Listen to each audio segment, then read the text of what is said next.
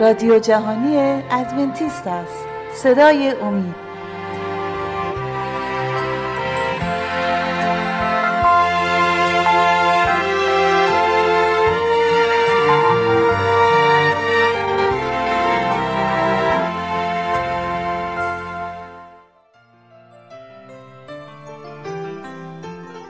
افشاگری مکاشفه در مورد بزرگترین جعل تاریخ موضوع صحبت امروز ما هست.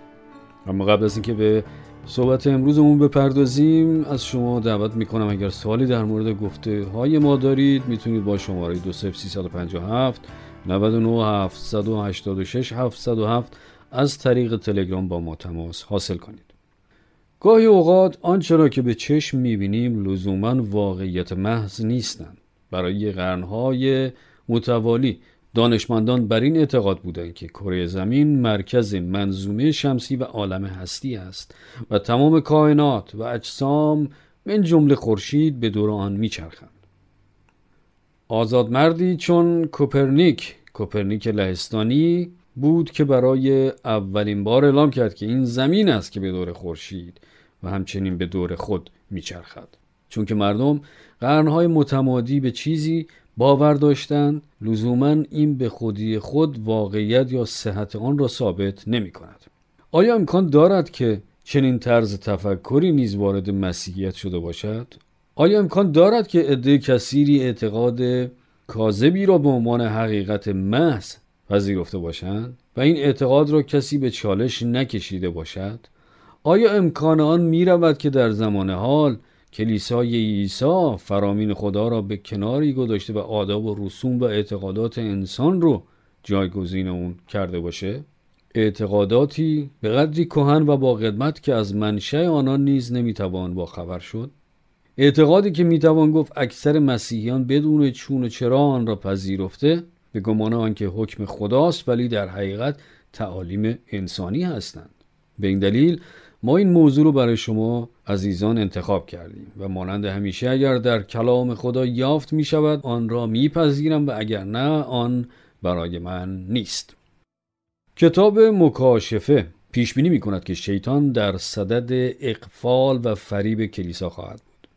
در مکاشفه دوازه آیه نه می‌خوانیم و اجدهای بزرگ انداخته شد یعنی آن مار قدیمی که به ابلیس و شیطان مسما است که تمام ربع مسکون را میفریبد. او بر زمین انداخته شد و فرشتگانش با وی انداخته شدند. شیطان فریبکار و اقفالگر است. هدف او بر انداختن تاج و تخت خداست. اصولا پایه و اساس هر حکومتی بر چه چیزی بنا می شود یا اقتدار آن حکومت بر اساس چیست؟ بر اساس توانایی آن در ایجاد و به اجرا گذاشتن قانون. و اگر شهروندان آن دولت از قانون آن سرپیچی کنند این به آن نشان است که آن دولت و تمامیتش را به رسمیت نمی‌شناسند. شیطان اوامر و احکام خدا را تحت حملات خود قرار داده است. و در قلب فرامین خدا فرمان روز سبت می باشد پس می شود انتظارش را داشت که شیطان این اهریمن فریبکار در ضمن فرمان روز سبت خدا را که نشان قدرت خلقت اوست نیز به چالش بکشد. عده کثیری از مسیحیان وقتی صادقانه فرامین خدا را که خدا با انگشت خود نوشت در خروج فصل 20 آیات 8 تا 10 می‌خوانند که می‌گوید روز سبت را یاد کن تا آن را تقدیس نمایی شش روز مشغول باش و همه کارهای خود را به جا آور. اما روز هفتمین سبت یهوه خدای توست. کمی مشوش می‌شوند زیرا کلیسایی که برای عبادت به آن می‌روند روز اول هفته یک شنبه را نگاه میدارد و نه سبت روز هفتم را. بسیاری از مسیحیان وقتی با صداقت انجیل لوقا فصل 4 آیه 16 را می‌خوانند که می‌گوید عیسی بر حسب رسم و عادت خود روز سبت روز هفتم به عبادت می‌رفت و وقتی آنها در متی 24 آیه 20 را که شاگردان عیسی تا چهل سال بعد از عیسی هنوز روز سبت را نگاه میدارند و همین را در مرقس باب دو آیه 27 و متا 12 آیه 8 می‌خوانند طبعا سوالی برایشان پیش می آید که چه کسی روز سبت خداوند را تغییر داد؟ یقینا خدا نبود چون در کتاب مقدس در کتاب ملاکی باب آیه شش می‌خوانیم که خدا می‌گوید زیرا من که یهوه می باشم تبدیل نمیپذیرم. و وقتی به کلام خدا رجوع می‌کنند می‌خوانند که عیسی نیز تغییر نمیپذیرد. همانطور که ابرانیان فصل 13 آیه 8 میفرماید عیسی مسیح دیروز و امروز و تا ابدالآباد همان است. خدا روز سبت را تغییر نداد. عیسی تغییر نداد و نیز شاگردان او تغییر ندادند.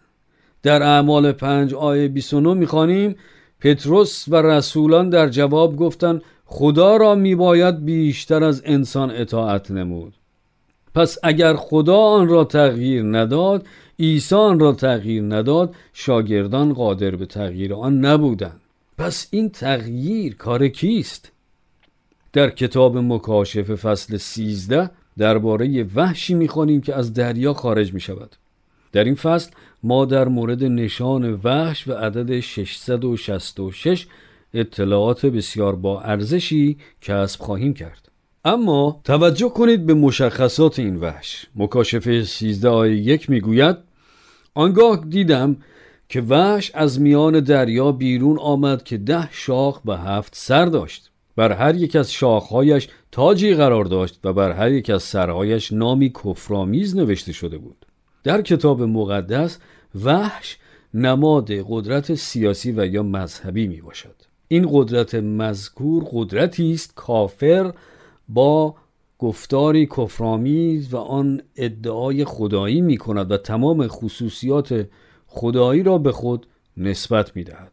کلام ادامه می دهد و آن وحش را دیدم مانند پلنگ بود و پایهایش مثل پای خرس و دهانش مثل دهان شیر آیا این وحش ها را به یاد دارید؟ اندکی بعد با این وحش ها دیدار دوباره خواهیم داشت اینها شامل پلنگ، خرس و دهانی چون دهان شیر و اجدها قوت خیش و تخت خود و قوت عظیمی به وی داد این اجدها کیست؟ شیطان این قدرت ماورای بشری را شیطان به این وحش اهدا کرده که با اقتدار تمام اوامر و احکام کاذب او را جایگزین احکام خدا به خصوص فرمان روز ثبت کند و با این اقتدار ساکنین زمین را متقاعد کند که از این فرامین کاذب اطاعت کنند. برای درک بهتر این وحش برمیگردیم به کتاب دانیال نبی فصل هفتم. تصاویر این فصل شباهت شایانی با آنچه در کتاب مکاشفه مشاهده کردیم دارند. تصویر شیر، خرس، پلنگ و اجدها فصل هفتم دانیال کلید گشودن اسرار مکاشفه سیزده را در ارتباط با نشان وحش و عدد 666 در اختیار ما می‌گذارد. در دانیال فصل هفت آیات دو و سه می‌خوانیم پس دانیال متکلم شده گفت شبانگاهان در عالم رویا شده. دیدم که ناگاه چهار باد آسمان بر روی دریای عظیم تاختند و چهار وحش بزرگ که مخالف یکدیگر بودند از دریا بیرون آمدند. چهار وحش از دریا خارج می شوند که بسیار متفاوت از یکدیگر هستند. در همین فصل راز تعبیر این وحش ها به ما داده شده. در دانیال هفت آیه 17 می‌خوانیم که این وحوش عظیمی که عددشان چهار است چهار پادشاه می باشند که از زمین خواهند برخواست در آیه 23 می‌خوانیم پس او چنین گفت وحش چهارم سلطنت چهارمین بر زمین خواهد بود. پس دانیال نبی چهار وحش را می‌بیند که نماد چهار پادشاهی عظیم جهانی می باشند این چهار پادشاهی از زمان دانیال ما را با خود در سیر تاریخ مصاحبت می کنند اگر در چند برنامه گذشته با ما بوده باشید به یاد دارید که ما شاهد چهار پادشاهی در فصل دوم دانیال شدیم. آن مجسمه عظیم متشکل از چهار فلز مختلف نماد چهار پادشاهی بابل ماد و پارس یونان روم و اروپای منقسم بود. این رویای وحش ها جزیات بیشتری در مورد آن پادشاهی ها در اختیار ما می‌گذارند در زمان اروپای منقسم ما با قدرتی برخورد می کنیم از میان آن برخواسته و اقدام به تغییر احکام خدا می کند ببینیم کلام خدا چگونه این واقعه را توصیف می کند و نیز تاریخ به چه طریق بر آن صحه می گذارد. وحش اول در دانیال هفت آیه چهار اول آنها مثل شیر بود و بالهای عقاب داشت و من نظر کردم تا بالهایش کنده گردید و او از زمین برداشته شده بر پایهای خود مثل انسان قرار داده شد و دل انسان به او داده شد. وحش اول مانند شیری با بالهای عقاب بود. هنگامی که باستانشناسان در حال حفاری در مناطق بابل باستان در عراق امروز بودند آنها شاهد تصاویر حک شده شیرها با بالهای عقاب شدند در دنیای باستان همه می‌دانستند که نماد شیر مختص بابلیان است مشاهده می کنیم که وحش دیگری وارد صحنه می شود و حکومت بابلیان را در هم می کوبد.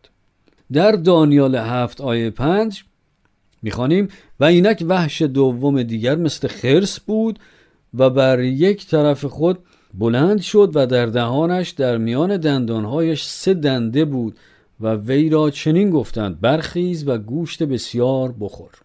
توجه کنید مانند خرسی که بر یک طرف خود بلند شده است.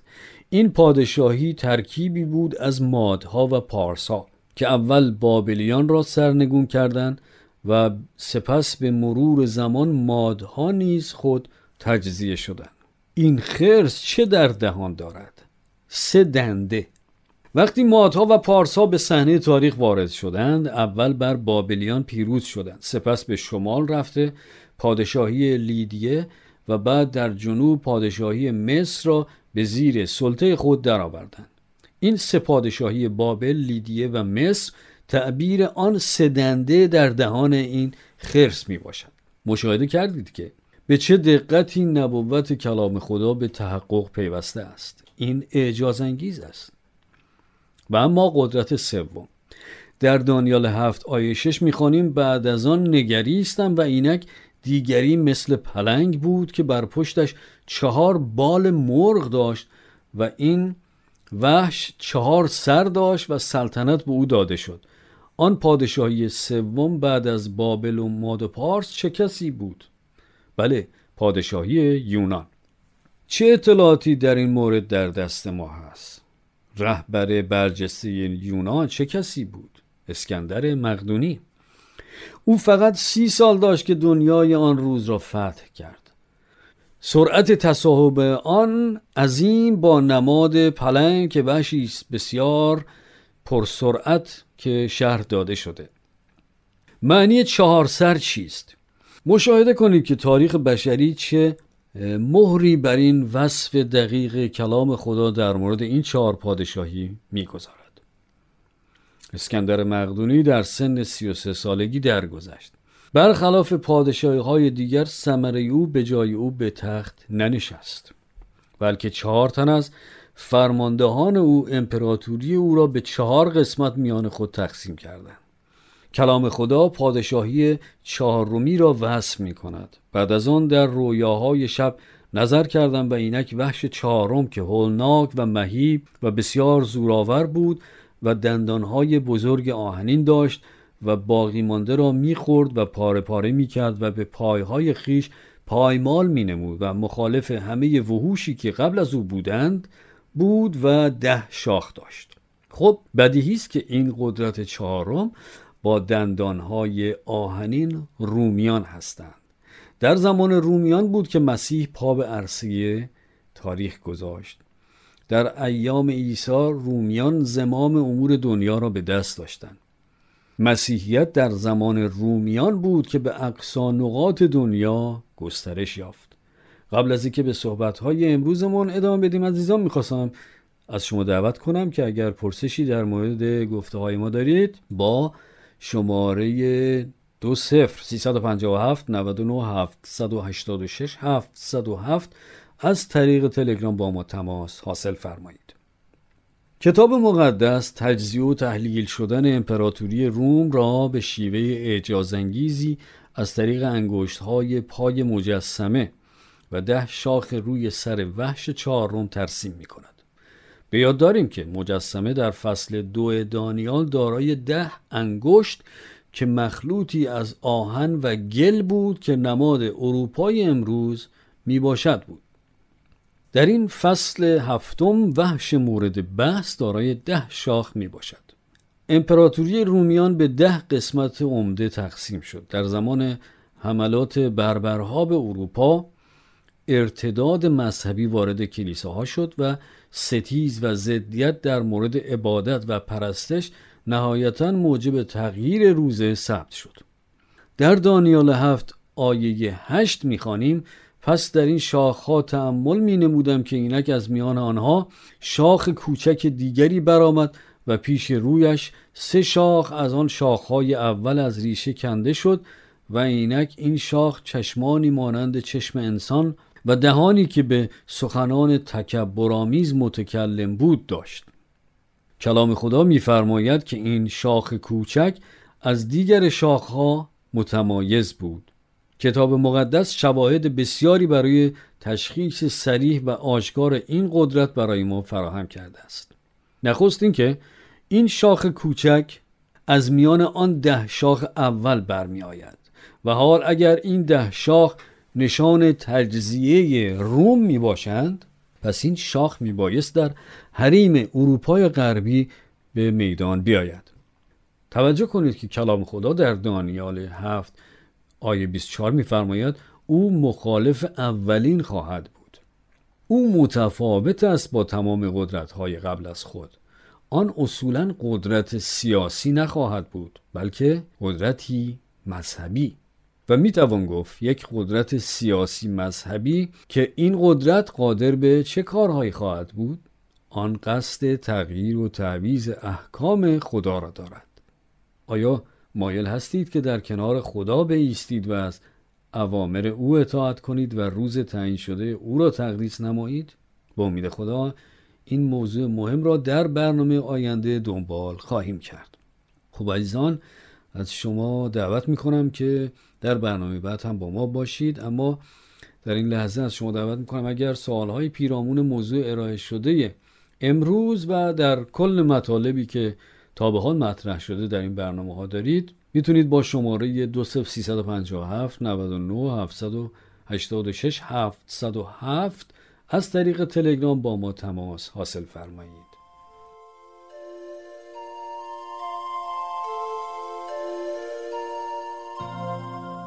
خب عزیزان در این بخش از برنامه همکارم خانم عزیمه مطلبی رو آماده کردند که تقدیم حضورتون خواهد شد. لطفا توجه فرمایید.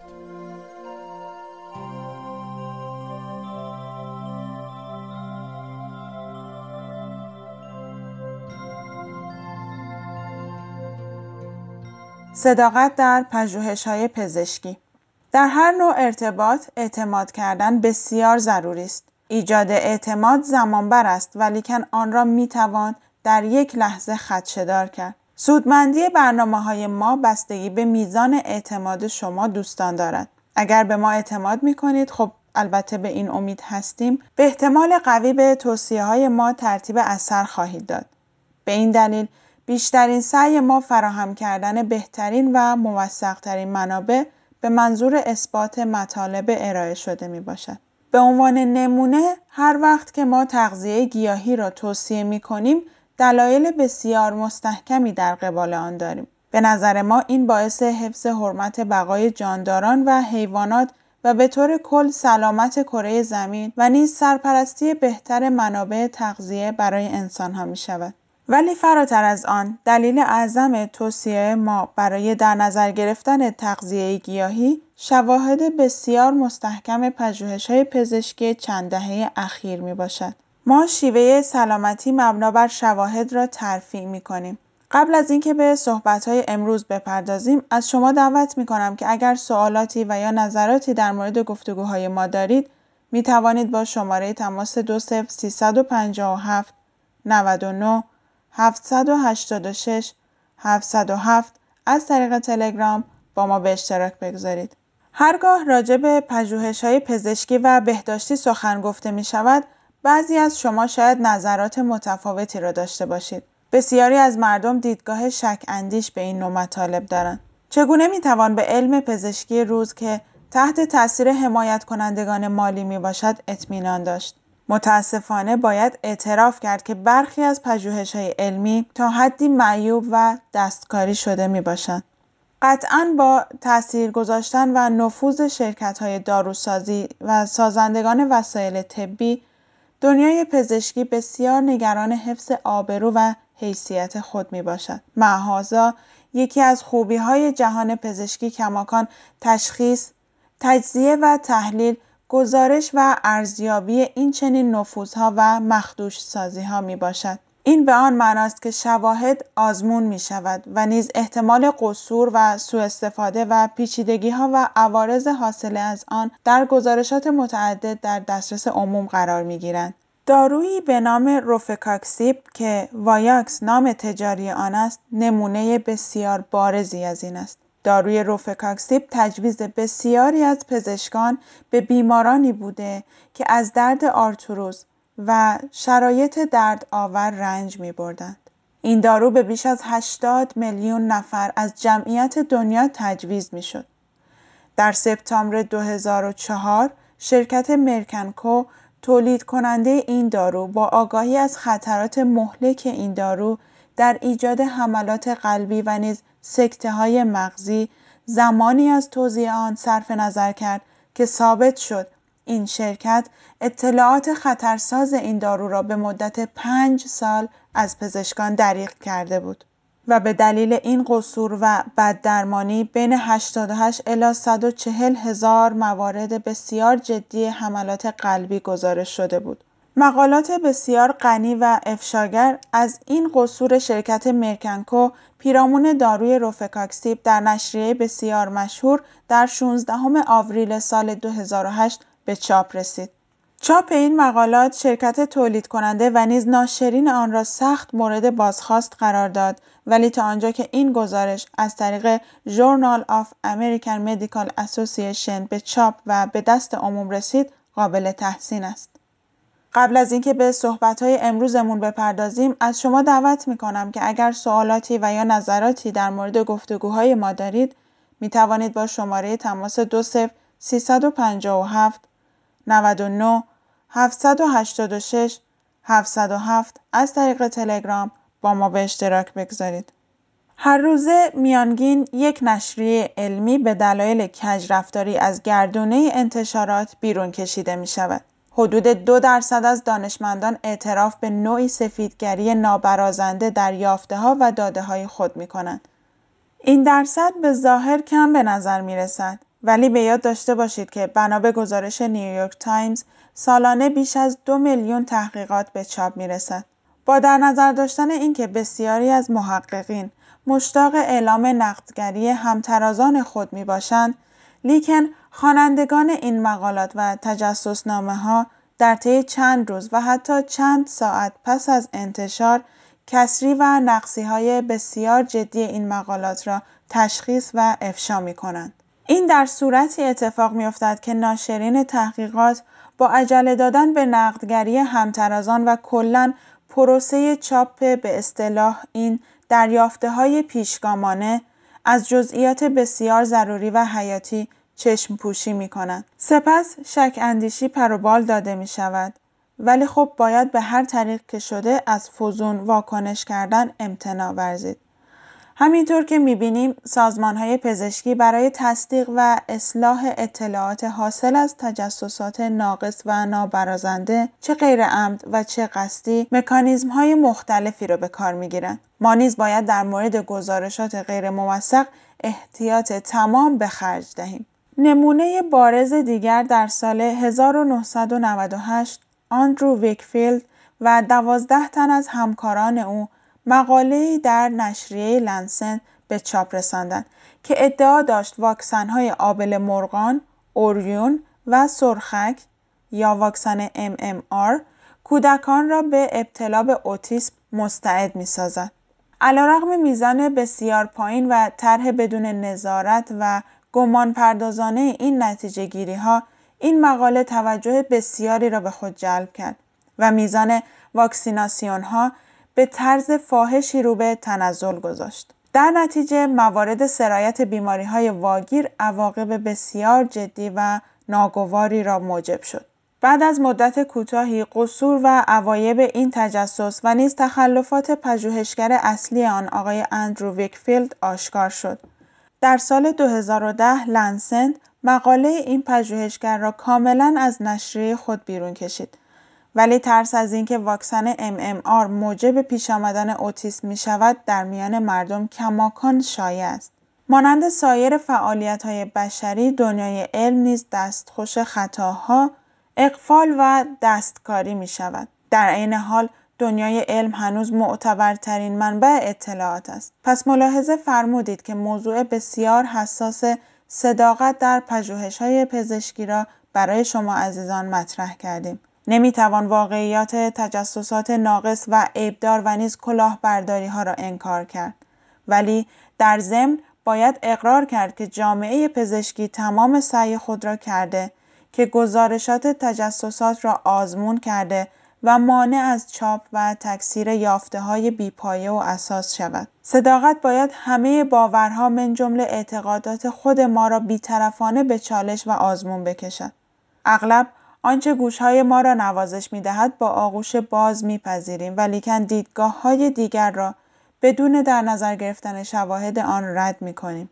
بسیاری از اوقات می گوییم من فلان کس را می شناختم یا من این را مصرف کردم و نتایج مطلوبی دیدم. در واقع تعابیر و نظرات شخصی ما در یک مورد خاص نمی‌تواند جایگزین پژوهش های کامل و تمام ایار باشد. برنامه های ما طریق زندگی متناسب و متعادل و شیوه درمان و مداوا بر اساس منابع اطلاعاتی موثق و اقلانی را ترفیع می کند. و نیز موظف هستیم که توجه شما عزیزان را به ادعاها و شیوه های بیپایه و اساس جلب کنیم و شما را تشویق کنیم که برای اخذ تصمیمات حیاتی خود را مطلع سازید و نیز از پذیرفتن اطلاعات تازه تر بی دلیل امتنا نورزید. هرگاه بهترین سعی خود را مبنا بر بهترین اطلاعات در دسترس می کنیم ما می توانیم وعده های محافظت و هدایت خداوند را در تمام جوانب زندگی نیز مدعی شویم. از شما عزیزان دعوت می کنم که اگر سوال های پیرامون موضوع ارائه شده امروز و در کل مطالب مطرح شده در این برنامه ها دارید می توانید با شماره تماس 20357 99 786 707 از طریق تلگرام و یا از طریق رادیو ادساین امید تیوی با ما تماس حاصل فرمایید.